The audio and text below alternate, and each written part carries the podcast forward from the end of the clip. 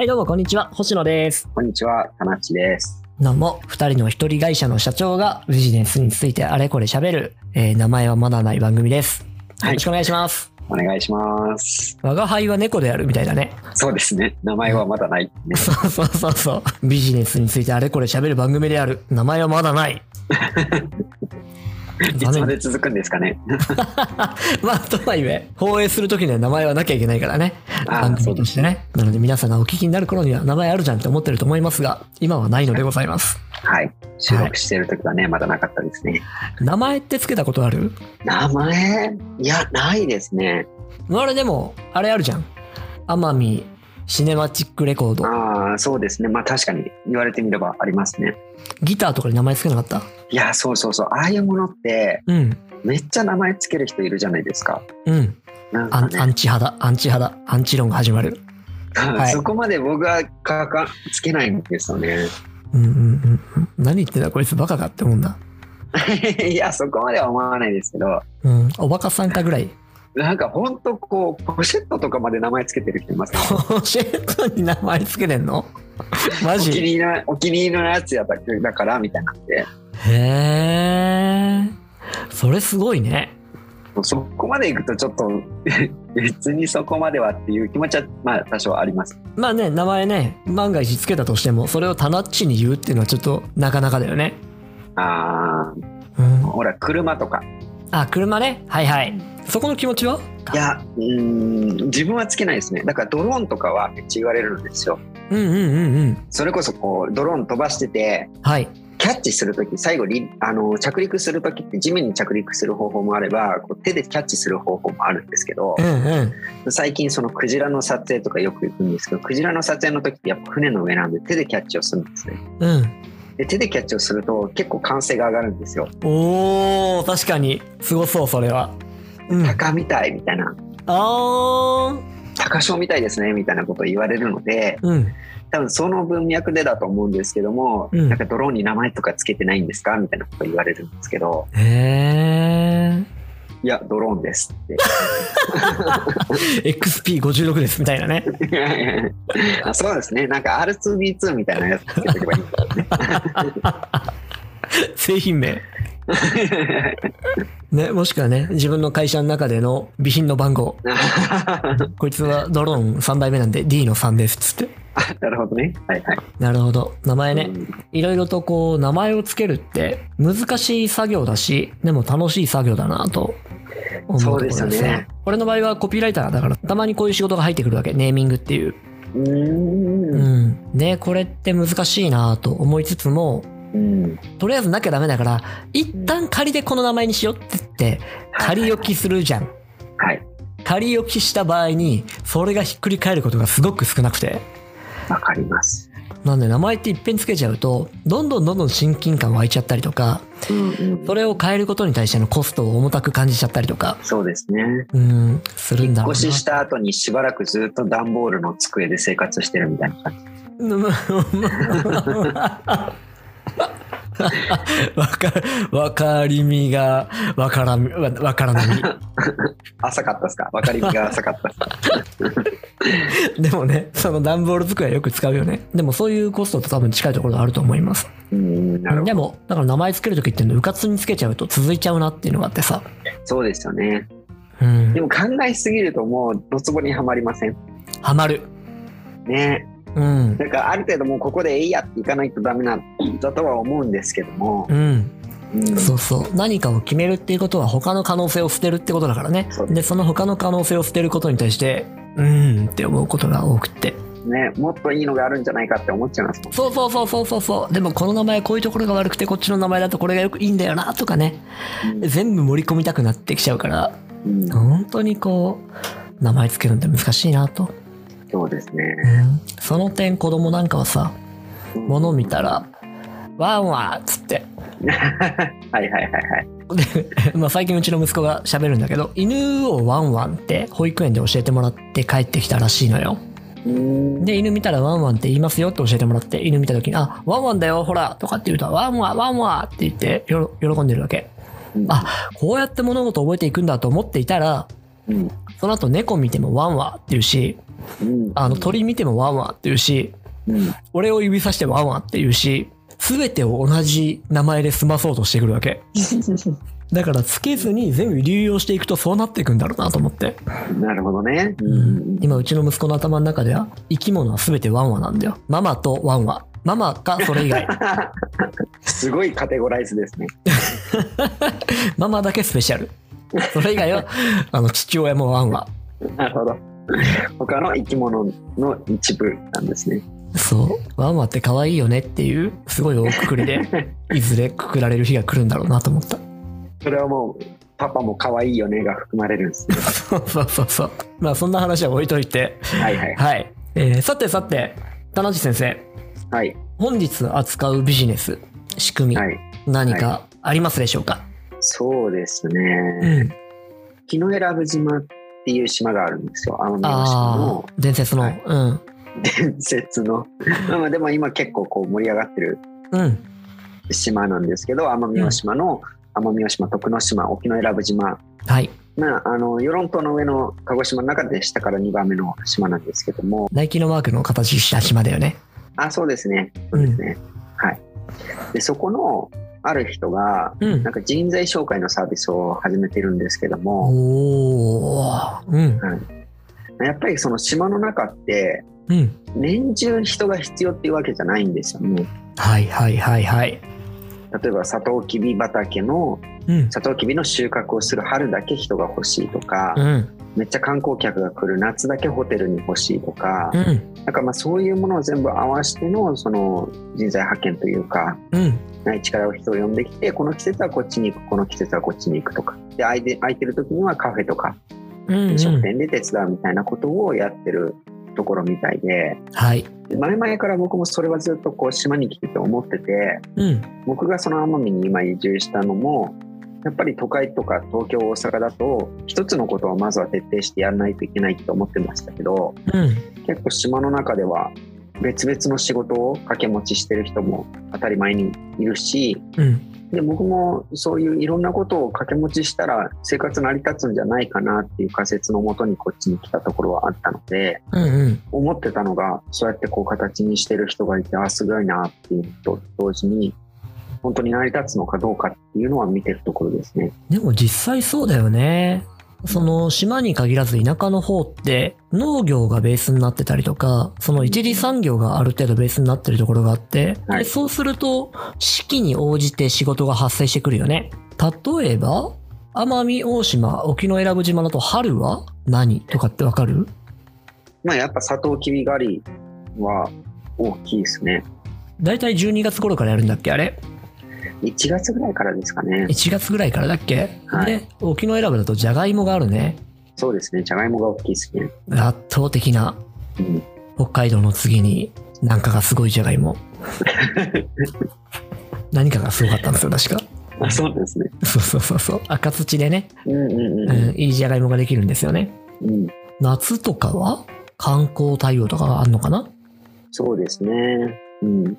うん。で、他にも沖永良部は花の島だから、柿系の農業うん。もある。畜産なんかもちかチラチラやってるよね。そうですね。牛とかね。うん。はい。そうなんで、例えばなんかそんなもので1年通してやっていったりとかもできるんだろうね。うん。うん。いや、思う思う。そう思うよ、すごく。うん。うん。で、逆に言ったら、そういう風な働き方してみたいなとも思うよね。そうですね。うん。うん。年がら年中、えーオフィスにこもって、オフィスワークとかじゃなくて、うんデスクワークとかじゃなくて、いや、今年も春が来たから、洞窟に戻るか、潜るか、みたいなさ。とか、いや、そろそろ夏だから、観光シーズンに向けて、髭を剃るか、みたいなさ。そうですね。うんうん。うん。こういうのってなんかちょっといいよね。このリズムの作り方。もしタナッチがさ、はい。島民、島に住んでなかったとして、いろんな条件が撤廃されたとして、うん。1年通してこのシーズンはこんな仕事やってみたいとかってある？1年通して、このシーズンは、うーん。ああ、でも、タナッチ写真撮影とか動画撮影とかあるから、イベント系の撮影でそこら辺は結構経験してんのかな？そうですね。僕の場合だと、やっぱりこう1月から3月は、クジラの撮影がちょっと増えたりとか、うんうん。まあそれこそ今までだったら予備校のスタッフもやってたので、うん。センター前、共通試験の前はね、うん。あのーそういう進路相談が多かったりとか、うんうん。うん、ありますし、まあもちろんね、一つの仕事をずっとやってるって中でも季節性のものうん。っていうのはあるとは思うんですけども、でも僕はまあ結構そういう意味で言うと、なんかその辺のこう季節の移り変わりというか、季節によっての仕事の違いっていうのは体感している方だなとは思いますね。すでにそうかもね。うん、夏はマリンサービスだしね。そうですね。うん。でもそれこそ、なんかもう全く何も考えなくていいんであれば、うん。夏はシュノ海のシュノーケリングガイドしながらうんして、で冬はスノボもう行くとか、はいはいまあ。本当こうリゾートバイト系のうん。働き方ですけど、はい。そんなんもいいなと思いますね。いいよね。そうだね。旅しながら働けるね。うん。うん、リゾートバイトしながら。理想だわ、それ。ちょっと話は戻るんだけどさ。はい。いろんなこう仕事で一人の人をシェアできるようになるっていうのはうん、活路だよね。きっと今後の。そうですね。うん、で、それを人材派遣？だっけ？紹介？紹介なのかな。でも一社だけでその人を雇うわけにはいかないから、うん。いや、うちは夏だけだからね、繁忙期はとか。だから他の時期はちょっと雇えないんだよっていうのになると正社員とかきついだろうし、うん。人材バンク的なものがあって、で、そこから、えー各シーズン、今回はこっち、今回はこっちとかっていうのが柔軟にできるようになったら、田舎では十分やっていけそうだよね。そうですね。うん。なんでそこは活路になると思った？人材難に悩む田舎の中では。うん。うん。うん。そうするとあと必要なのは宿ぐらい？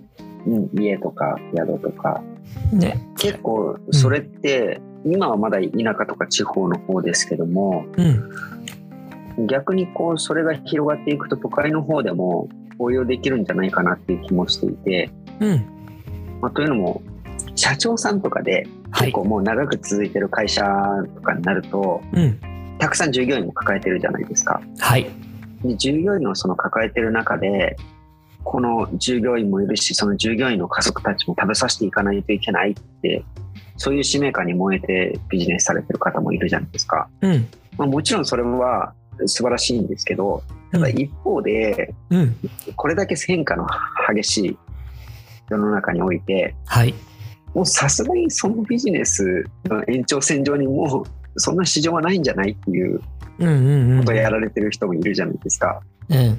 でそこでなんかこう無理に営業したりとか今のその製品サービスを広げようとすることで社員の人もこう消耗していくしある時にはそれをもう切っちゃうっていうのも選択の一つだとは思うんですけどもうん。なのでそうなるとこう一人の労働力を一つの会社が必ずしも保証しなくてもいいっていうのは一つこれからの流れとしてあってもいいんじゃないかなと思ってて。出てきそうだよね。今各大手企業とか副業を OK してきたりとかさ、そこを辞めた人がフリーランスになって、いろいろこの自分の持ってるスキルをいろんな分野でこう活かし始めたりとかっていうのは、うんその潮流の代表的な現れだよね。そうですね。で、そっちの方が気楽に生きていけるとかっていうのもきっとあるんだろうし、うん。下手したら一時的にはね、年収とか倍になるぐらいのね、稼ぎも得られたりするしね。なんで、そうなってくるだろうなと。で、方や、それができない人たちもいっぱいいるだろうなと。はいはいはいはい。うん、一個の会社にいて、仕事を、回ってくる仕事をこなすことが得意だった人。うん。これはこれで価値だったと思うんだけどさ。うん。でもこういう人たちが放り出されちゃうと、どっかの仕組みの中に入るっていうことが難しくなっちゃうから、うん。うん。うん、それができなかったりね。うん。で、また、最近よく言う副業っていうものも、みんなができるもんでもないよね。そうですね。ライターとかって副業でよくやりがちだけど、うん。そこそこプロのライターからしたら、全く相手にならないしね。金額ぐらいじゃん？で、他にもプログラミングとか、えー撮影系なんかもたまに、編集系なんかもあるけど、そこら辺もプロからしたら、はいはいでしょ？うん。うん。まあ安きゃいいんだったらやったらいいんじゃないっていう感じだと思うけど。うん。ただまあそれやって荒らされるときついか。ねなんかその辺が今難しいですよね。参入障壁がいろんな分野で低くなってきてる分、うん。クオリティの担保とか、まあ、逆になんかそういうこう業界を知らないからこその映像で言ったら、新しい映像表現とか、うん。ね、そこが一つこう突破口というか、うん今までの常識と反してっていうのが生まれる土壌があるとも捉えることはできるますけど、そうだね。ね、なんか奄美の中でもやっぱりこう僕はどちらかというと新参者で映像をやってますみたいなことを言ってますけども、もうすでにちゃんと映像会社として確立しているところも何社かあってはい。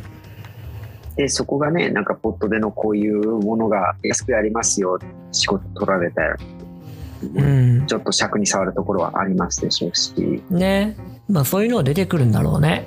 うん、まあ時代の変遷だから、そういうのは出てきてしょうがないのかな。で、実際そこまでクオリティが高いものを必要としない場合もあったりもするしね。そうですね。適材適所になっていけばいいのかもしれませんが。うんとはいえ、えー働く側としては、いずれそうなっていく流れはあるので、例えばちょうど昨日も富士通かなんかが3000人早期退職だったっけ？まあ全体のね、社員数全体から考えたら3000人なんてビビたるもんなのかもしれないけど、うんただこういうのは出てくるよね。あの、日立でもジョブ型雇用が始まるとかね。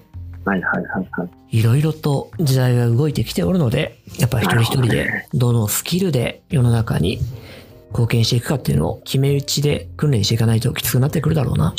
ね、なんか仕事っていうものをちゃんと捉え直しておかないときつくなってきますよね。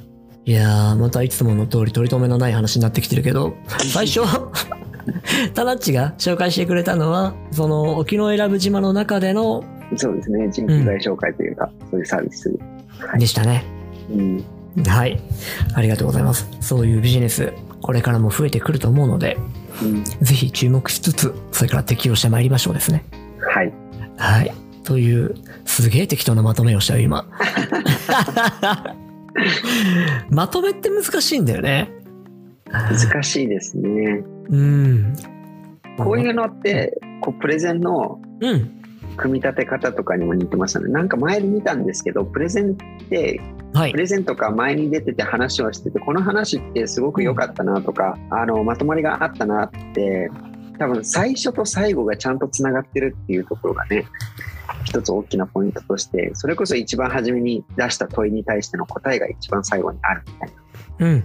具体例で、何気ないその雑談で出したような、いや、実は朝今日電車乗ってて、みたいなうん。話からその本題に入っていって、でも一番最後にその最初の電車の話の伏線回収ののようにうん。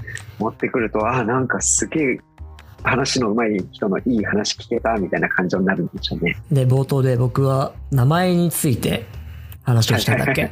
はい。はい。なので、この沖永良部島の、えー起きた、えーそのビジネスの形に、田舎型季節労働者集約ビジネスと名付けました。うん硬い。行政の報告書で使うようなもはい。ごめんなさい。あの、ネーミングにはね、時間がかかるんです。は いそんなポンと出るもんじゃないんで、ネーミング頼むときはね、それなりの労力をこっちは払うんだっていうことを覚悟して依頼してくださいという。の。そうですね。はい、すいません。ポンと出ませんでした。はい、そしたら本日はこんなところで、はい。はい、また次回も共に世の中の新しいビジネス、いろいろと見てまいりましょう。はい。はい、それじゃあ、タナチックカモブありがとうございました。ありがとうございました。